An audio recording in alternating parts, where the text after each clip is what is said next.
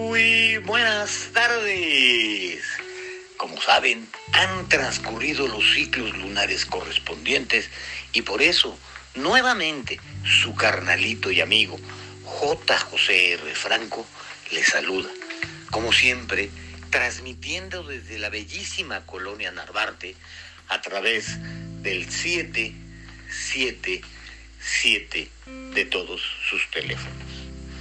En esta ocasión, sorpréndanse, hablaremos de payasos.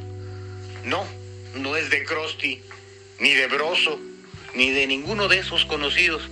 Este payaso es aún mejor que todos ellos. Y sí, señores, estamos hablando de López Gatel, el señor que creó una página para que nos... ¿Oh? Si quieres ahí nada más la Y así si te gusta, mañana lo hacemos.